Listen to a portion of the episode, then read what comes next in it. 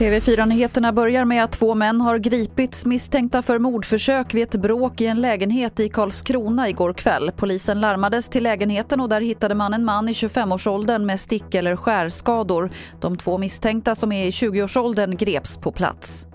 Julen är den tid på året då vi återvinner som mest. I år väntas vi dessutom slå rekord enligt förpacknings och tidningsindustrin FTI. De räknar med att vi kommer att återvinna 24 000 ton förpackningar över jul och nyår.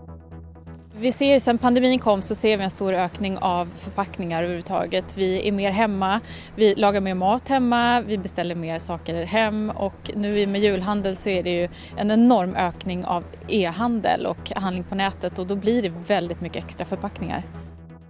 Det sa Veronica Foberg Gustafsson på FTI.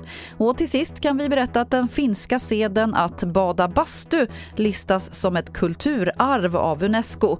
FN-organet slår fast att bastubadandet inte bara handlar om hygien utan också ger en känsla av inre lugn i kropp och själ. Det var det senaste från TV4 Nyheterna. Jag heter Lotta Wall.